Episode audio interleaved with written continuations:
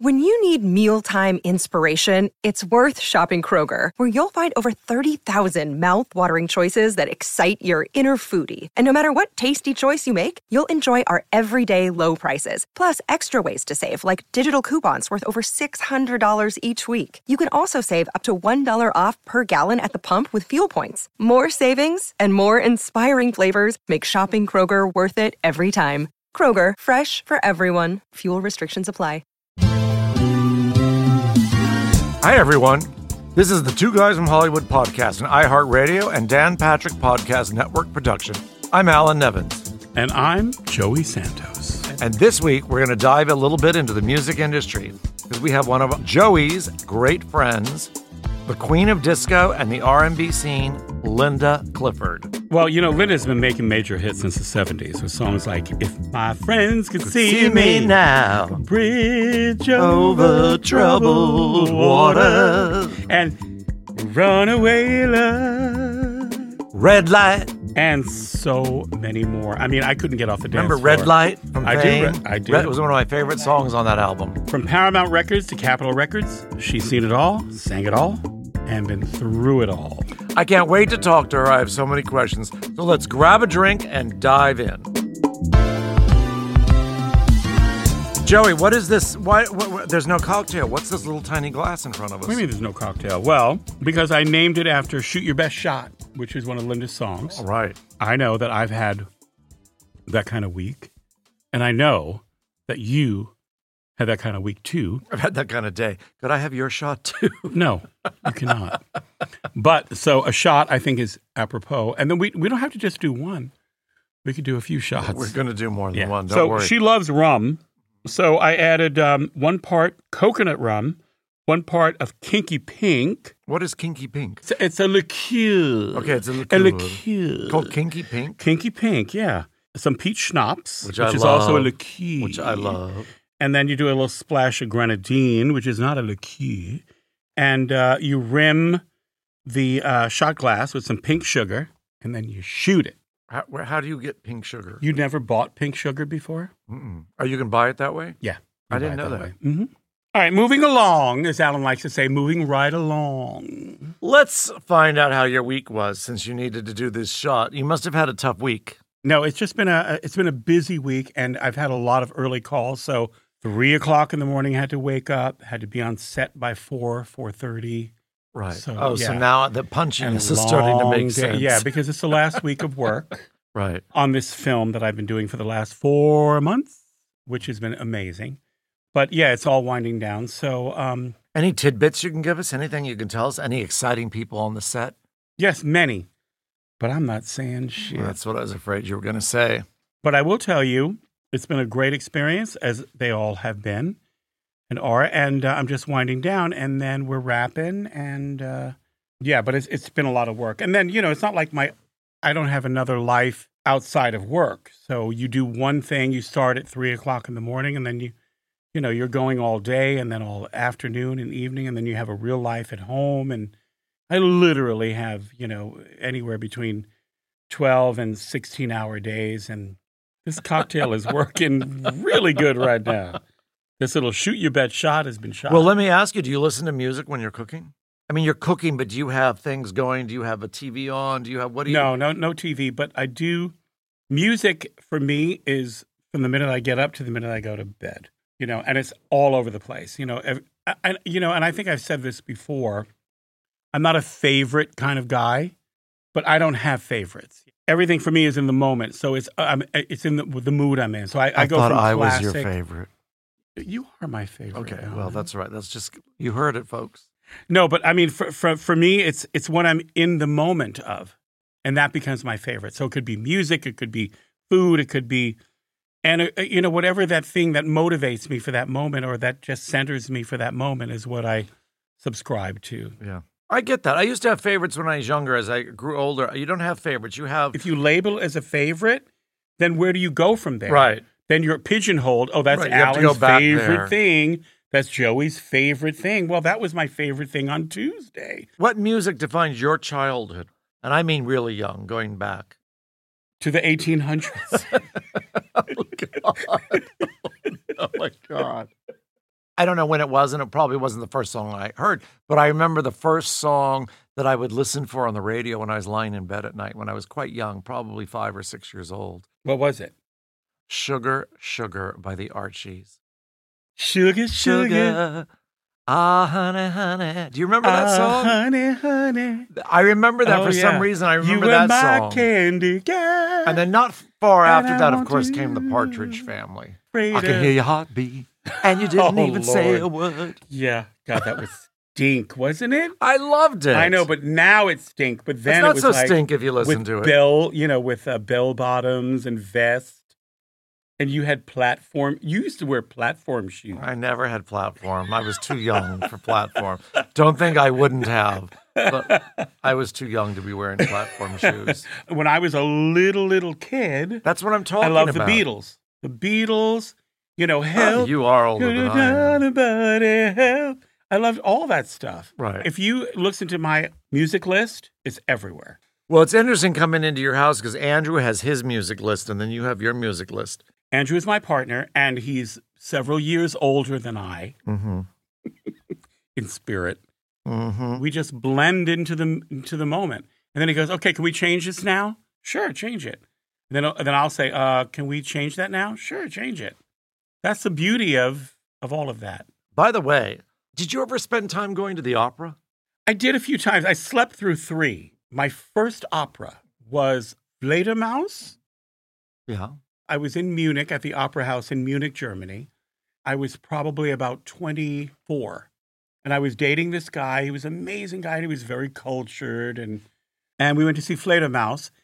And uh, I was so embarrassed because I was out like not just a little nap during one or two arias. I was out from curtain up to curtain down. We dated for exactly how long was the opera? An hour. Three hours, I'm sure.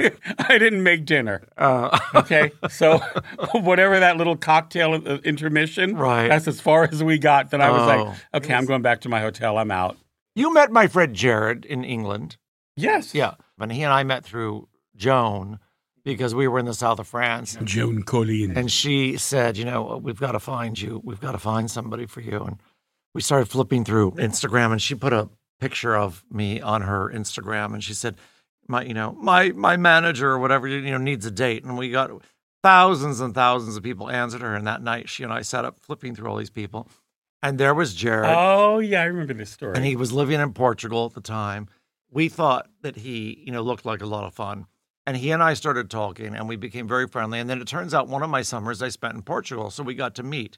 And it was a great friendship. We just immediately got along and we, you know, started going and doing things together. Keyword friendship. friendship. Yeah, it was friendship. He's a big opera fanatic. He loves the opera, right? Yeah.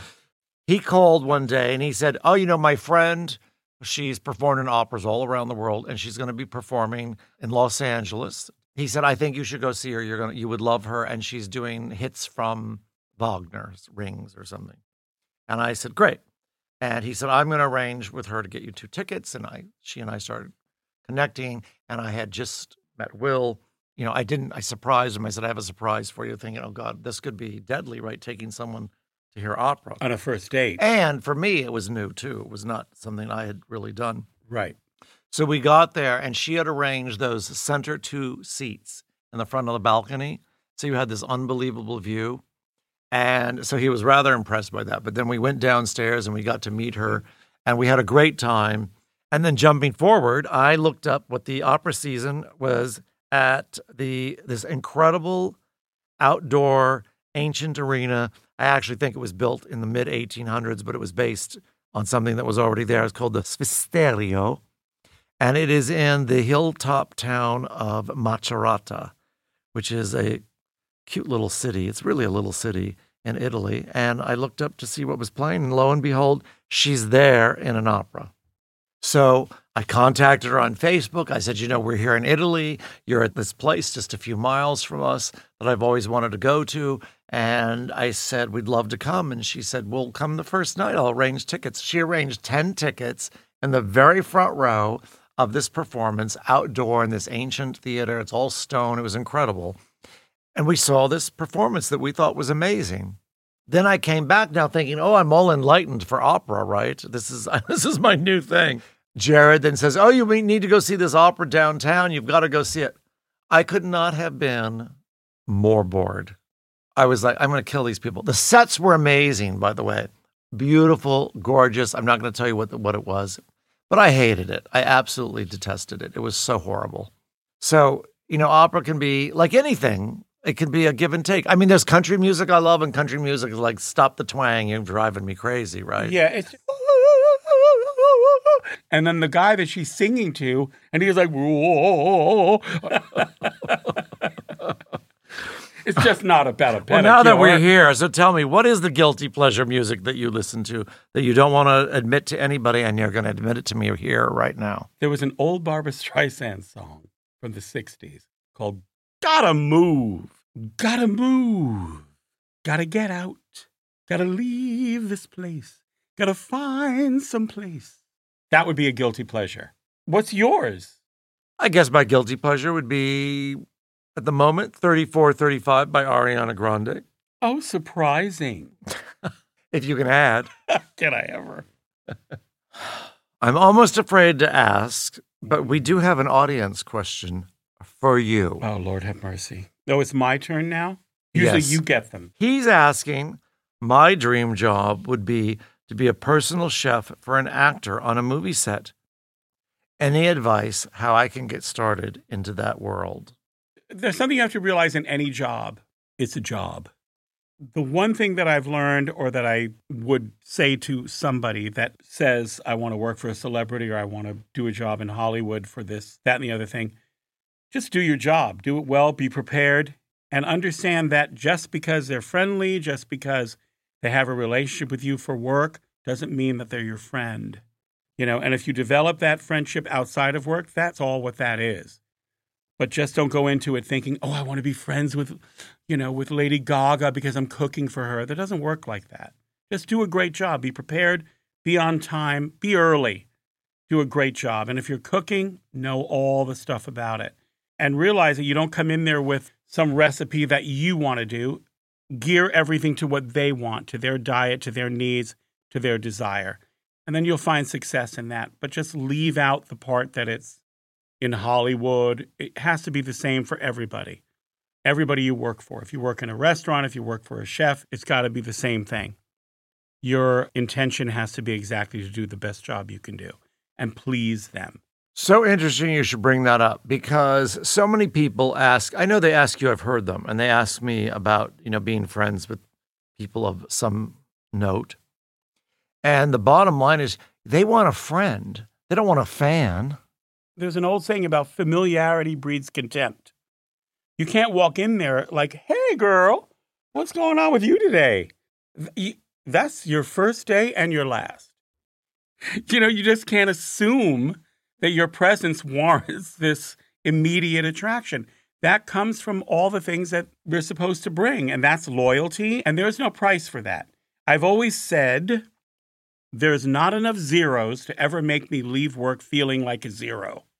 You know what I mean? I come in there to please you to do my job as I would do any job. I'm there early, I'm efficient, and I'm loyal, and I don't talk shit. So coming up, we have one of the original disco divas, Linda Clifford. We'll be right back. Hey, it's Kaley Cuoco for Priceline. Ready to go to your happy place for a happy price? Well, why didn't you say so? Just download the Priceline app right now and save up to 60% on hotels. So, whether it's Cousin Kevin's Kazoo concert in Kansas City, go Kevin, or Becky's Bachelorette Bash in Bermuda, you never have to miss a trip ever again. So, download the Priceline app today. Your savings are waiting. Go to your happy place for a happy price. Go to your happy price, Priceline. So, Joey, this is your friend. Would you like to introduce her? Yes, the one and only Linda Clifford, who I adore. I've known you now for quite a quite a while. We met uh, in Saugatuck days when I had um, JoJo's Americana. Yes. I want I wanted you to come and perform there, but we never we never managed to make that work between your schedule and and you know everything is so seasonal there. So So, wait a minute. She came into your restaurant. That's how you met? No, we met actually through a mutual friend, Kirk Johnson. I've always been a fan of Linda's, and uh, and I had my restaurant at that time, and we were um, having entertainment perform at the restaurant uh, during the summer months. And I thought, oh, what a great idea to ask Linda. She lives in Chicago. If she would come in, we'd you know have her come in and uh, do a weekend with us. And uh, we, the timing was off because she was booked on other engagements. But that's how we met, and then we became friends from there. She came to our wedding. You and Nick, your husband Nick. Such a beautiful event. yeah, it was fun too. I was Yeah. there. That's where I met you for the first time. Uh huh. Maybe the only time. no, you were at Joey's party. You've been at a party here that I. Dinner we- party when you were in town. Yeah. I think I Uh-huh. brought my daughter with me for that one. Yeah, your daughter. That's your daughter was with us, and Philip was with us. Andrew, we have the whole. If I recall, your daughter is really gorgeous. She's kind of cute. I remember her being quite fun.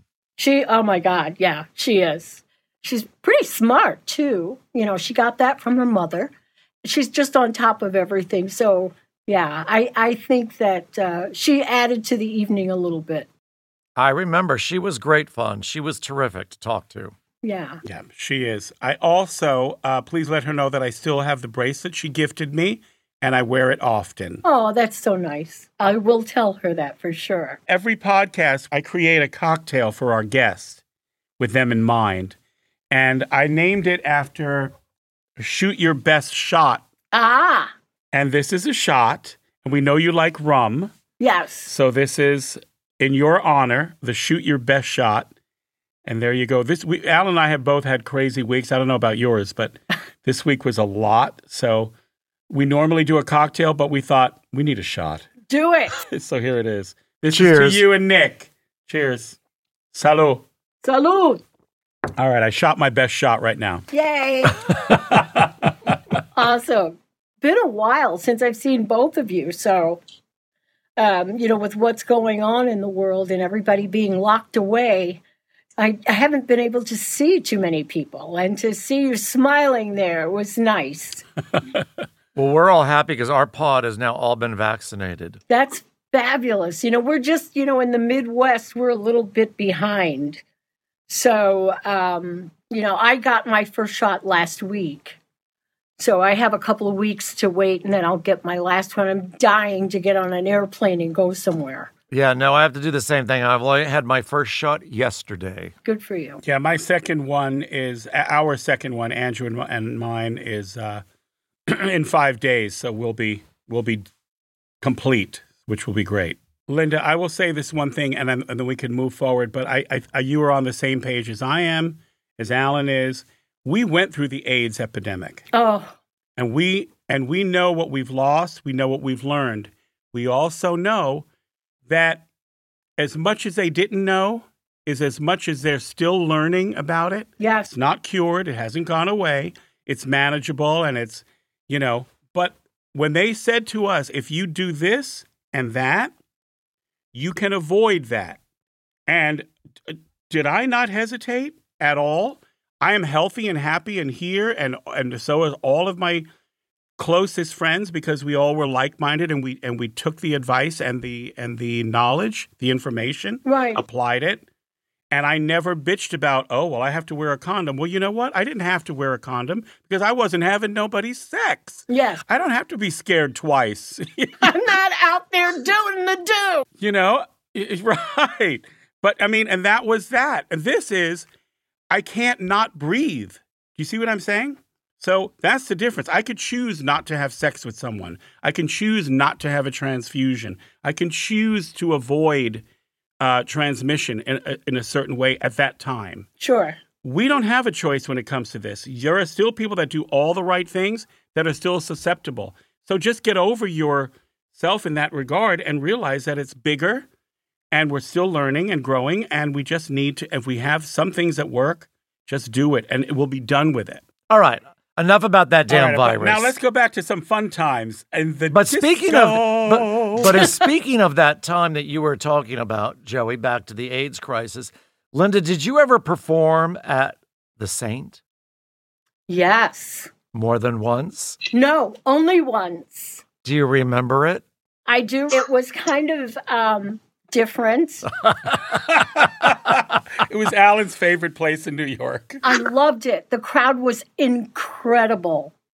The, the club itself was incredible, Yeah, it was amazing. For sure. There are not clubs like that anymore. They don't exist like that. They don't. And you know what? Even the smaller clubs where you used to go to really, um, you know, practice your, your craft and, you know, you work your, yourself up, you work your way up through the different club circuits and that kind of stuff. They don't have that anymore. what do you remember about the Saint? One of the things I remember was the lighting. The, there was just the most amazing light show kind of thing that went on. Mm-hmm. Well, it was in that dome. Yes. Oh, yes, that's right. It was one of those domes with the planetarium thing in the middle, with that little projector. That's right. They could make the whole room tilt and things. Oh my God, that I remember that being so fabulous, and I wanted to stay and uh, and hang out. I wanted to, you know.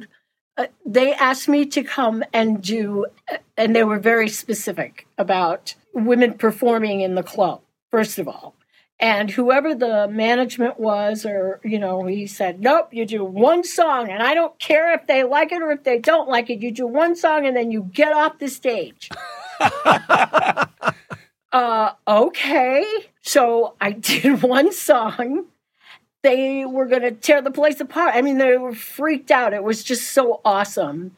We had such a good time because I like to play with the audience, you know, and Yeah. and I did my one song and I left.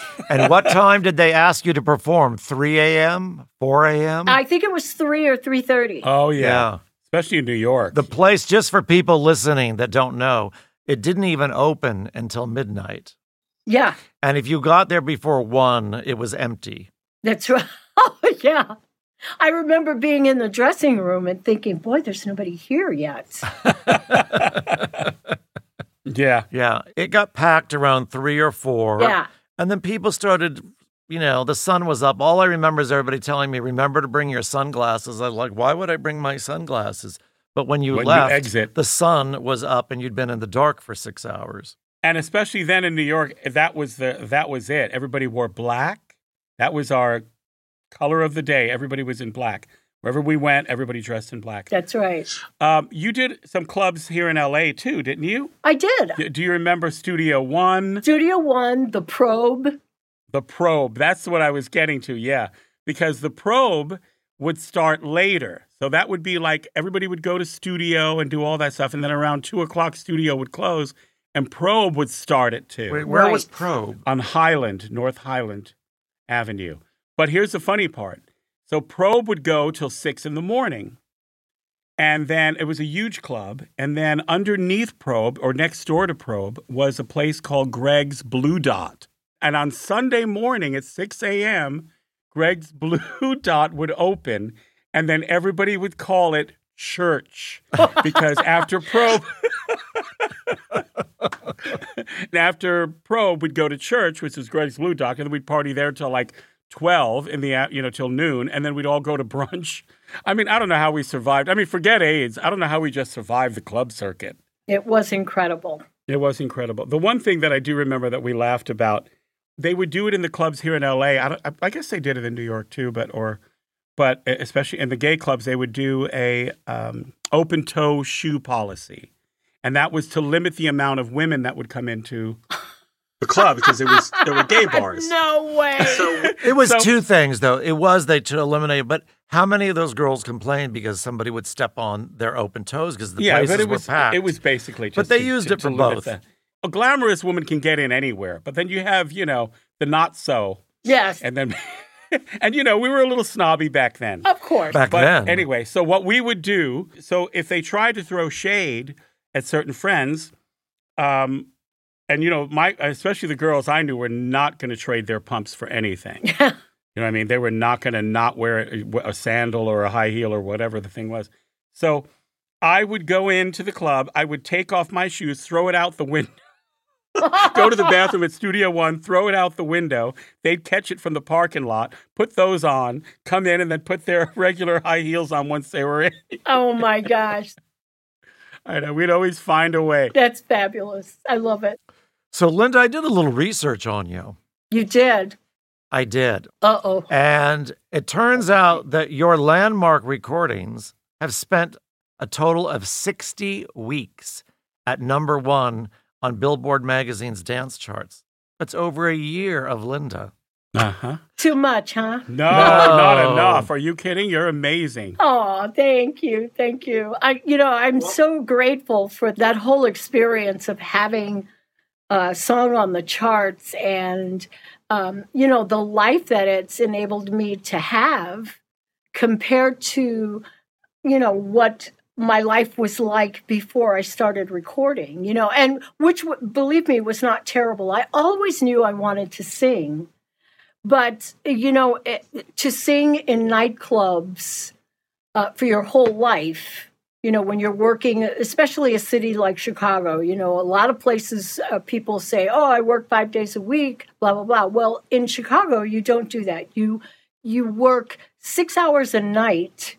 You're singing, so you know that you really are building up your chops. So it's very difficult. It's hard on the body after a while. You get, you know, you become very tired. And then all of a sudden, to have this career in the recording industry and to be able to travel and have new experiences and meet uh, incredible people, you know, it's just a whole different, different lifestyle. So, yeah, 60 weeks is a good thing. I'm happy.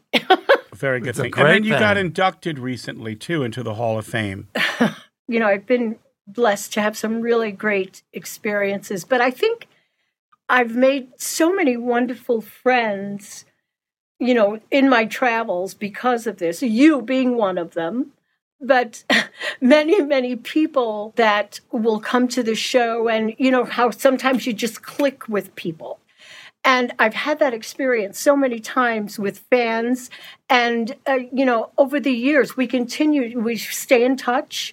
We talk on the phone where that doesn't happen normally. I mean, that's just not, not a normal thing. And I'm so grateful for that I, more than anything. Well, back in the day, you know, singles used to have an A side, which was the hit side, hopefully, and a B side. Right. So if the uh, A side was one of your greatest achievements, what would that be? And then what would the flip side be? One of your low moments. I would have to say being inducted into the African American Museum. Oh, which I haven't been to. Have you been? You know, we were supposed to go when this whole thing happened. You know, they feature my uh, one of my albums and and that kind of thing, and I just I'm like, oh my god, I can't stand it. You know, I'm verklempt. So I haven't seen it. I a friend of mine who did manage to get there took a photo, so he sent it back to me. So that was a high.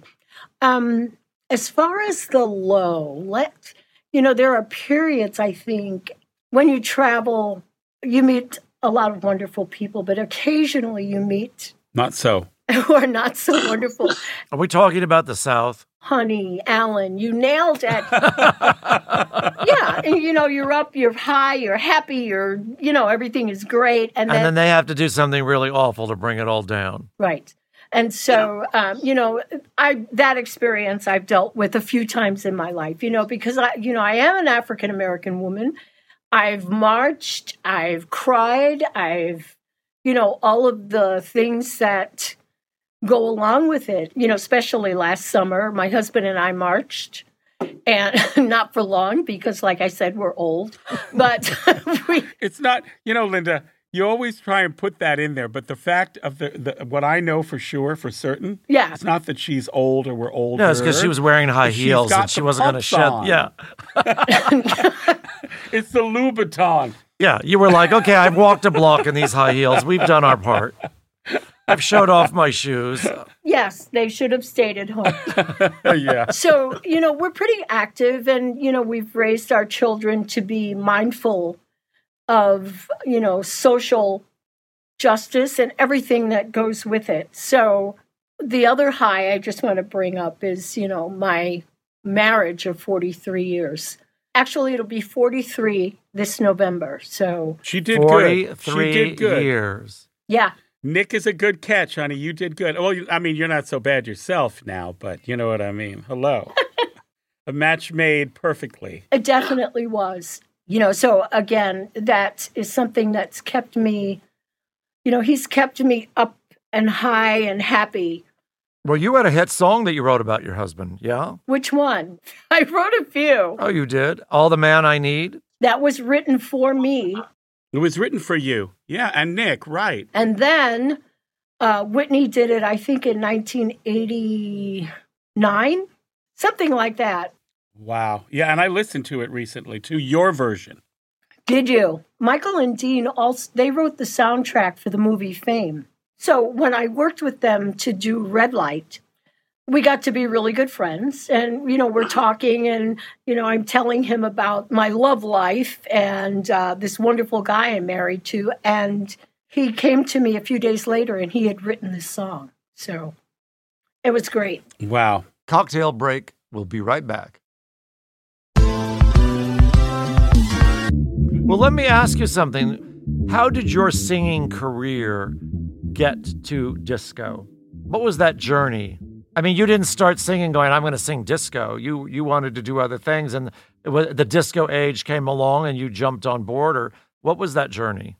when i was found by the record company and i and i say found i really went and got them and made them come and listen to me i was doing a little bit of everything. I was singing jazz i was doing r&b dance music and um, and working nightclubs you know. They came in i got managed to get this deal and they said okay we're going to need the right songs and this is what's happening now blah blah blah. And we did the first album which was called linda and we had tons of covers on that album because we really didn't have the material we didn't know what we were going to do but then uh, somebody who worked in the office said i have an idea for a song and and she said remember the show sweet charity and i thought I, you can't do that. That would be sacrilege. You can't take this beautiful Broadway show to, you know, because I always wanted to do Broadway and and turn it into disco. You can't do it. And then they, of course, I was wrong. That was a huge hit. Oh my God. Uh, They put the tracks down, they put violins, and they did the whole thing, and they played it. And I said, Oh my God, that's my song. That's my song. And you, the other thing, you know, I did that movie. I was in that movie.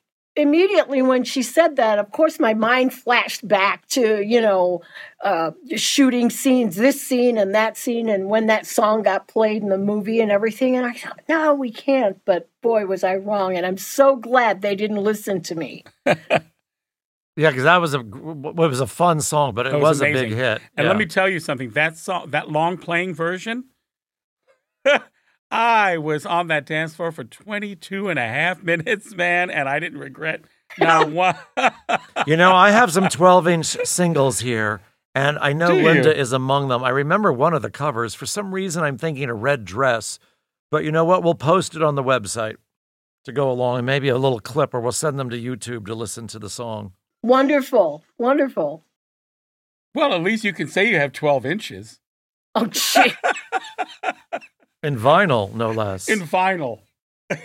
Wrapped up in vinyl. a lot of people can't say that. the long playing version. Yeah.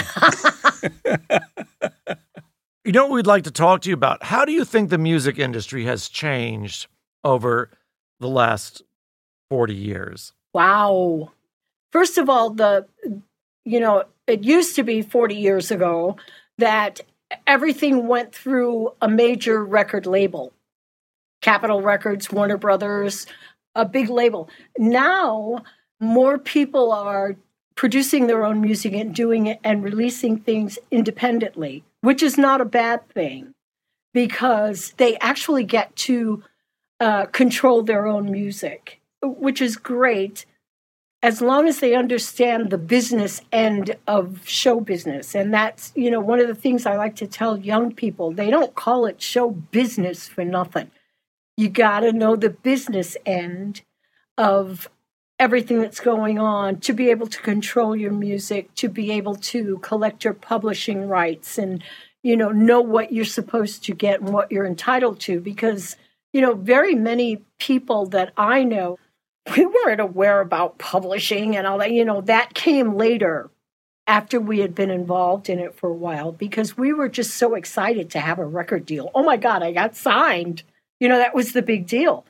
But you could get signed and not get anything else. And that happened a lot. I think you hit it on the head, though, Linda. They forget it's show business. I took a class from Peter Guber once, and he came in and he said, Is the business called show show? He said, No, it's called show business. And he said, And you better remember the business part, because when you forget the business part, you will no longer be in it. I think we've done it. Unless, Linda, you have some story, some great story you would love to share with us that you have not shared much. A great story. Is there somebody you met, somewhere you went, something you did, some story that is amazing that you think Joey and I should know? Oh, I can tell you about the first time I ever went into a women's club. There you go. We're in. Let's hear it. Was it here? It was in New York. Okay. Okay. So uh, I'm like a kid in a candy store. My eyes are this big, and I'm like, oh my God, this is so exciting. I'm a star, right? So I'm in the limo. You know, we pull up in front of this this club, and the woman who is with me is works for Warner Brothers, and she says, "Okay, now this club is different from the other club we went to." And I I said, oh, "Okay, well that's fine." She goes, "No, no, no, no. This club is different. It's a woman's club." And I said, Oh, that's great. Well, duh. I had no clue what she was trying to tell me. We get out of the car and we walk in. Well, we get to the door, and there's this woman there who is like the bouncer. And I'm thinking, Oh, Jesus, I am going to die in this club tonight. I'm looking, music's playing loud, everybody's having a good time. And I realize, okay, there's no men in here, it's all women. And I'm seeing some gorgeous, gorgeous women. They're dancing. It's wonderful. They take me to the DJ booth. I'm in the booth and I'm standing there like this, you know, I'm all, you know, curled up. And people start realizing, you know, and they can see in there and they realize that I'm in there. They play Runaway Love and people will go nuts and they get on the floor and they're jamming and they're pointing at me and they're waving. Let me tell you, I had the best time in that club. I had so much fun. And I'm standing there really grooving, and in walks this crazy person with a tambourine, and she's just going crazy, higher than anything, having a great time. And, and the DJ says, That's Linda Clifford. That's Linda Clifford. And she's like, What? What? She's playing the tambourine in her own ear so loud she can't hear any conversation. So she finally says, Oh my God, I'm sorry, I didn't know. So she comes over, introduces herself. That woman became my best friend and godmother to my children. the moral to the story is go to a women's club. You can find your best friend, you can find your nanny, you can find everything you need right there. Yeah. look within before you look out. Linda, what's next for you? now that things are starting to get better, I think health wise for the country, I'm starting to get a lot of calls about bookings for the summer. People will be going out a little more after everyone's vaccinated and feeling better. I'll be out performing again. Touring hopefully is in the future, in the near future. Linda, before we let you go, where can listeners find you on social media? My website, the Linda Clifford dot com and i'm of course twitter and all the instagram my kids put me on everything. So they go mom you got to get with the program here. Linda thank you for coming on. That was unbelievably fun. Well thank you. Absolutely. And it was so great to see you again. And you know i'm going to be seeing you in chicago next month. So get ready. Bye-bye. Bye. Bye. We may need to do this again and have another disco diva on because, first of all, Linda is, she couldn't be nicer. And she's so beautiful. Yeah. And she's had an incredible career. And she's just a good person.